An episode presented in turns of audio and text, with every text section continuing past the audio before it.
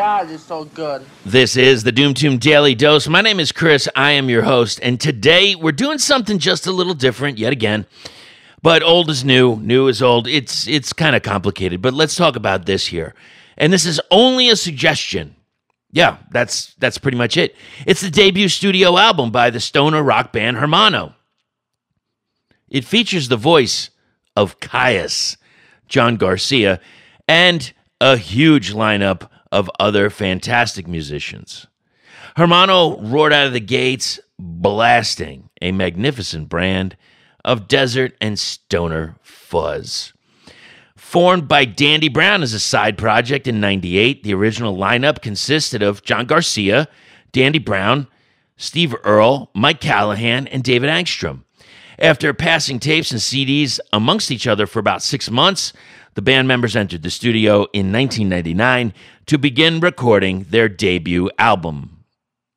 Hermano proved itself a force to be reckoned with. The live shows were intense, the music hit a nerve. It also pointed out by the press and fans that Hermano shunned the typical rock star stance. Hermano's about friendship, family, expression, art, and life as they know it. No battle of the bands, no dreams of grandeur, just a group of guys with values and talent who enjoy being with each other and making music together whenever possible.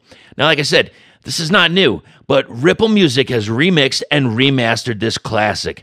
They have some vinyl, but probably not for long. Here's a track if you haven't yet heard it. This is The Bottle.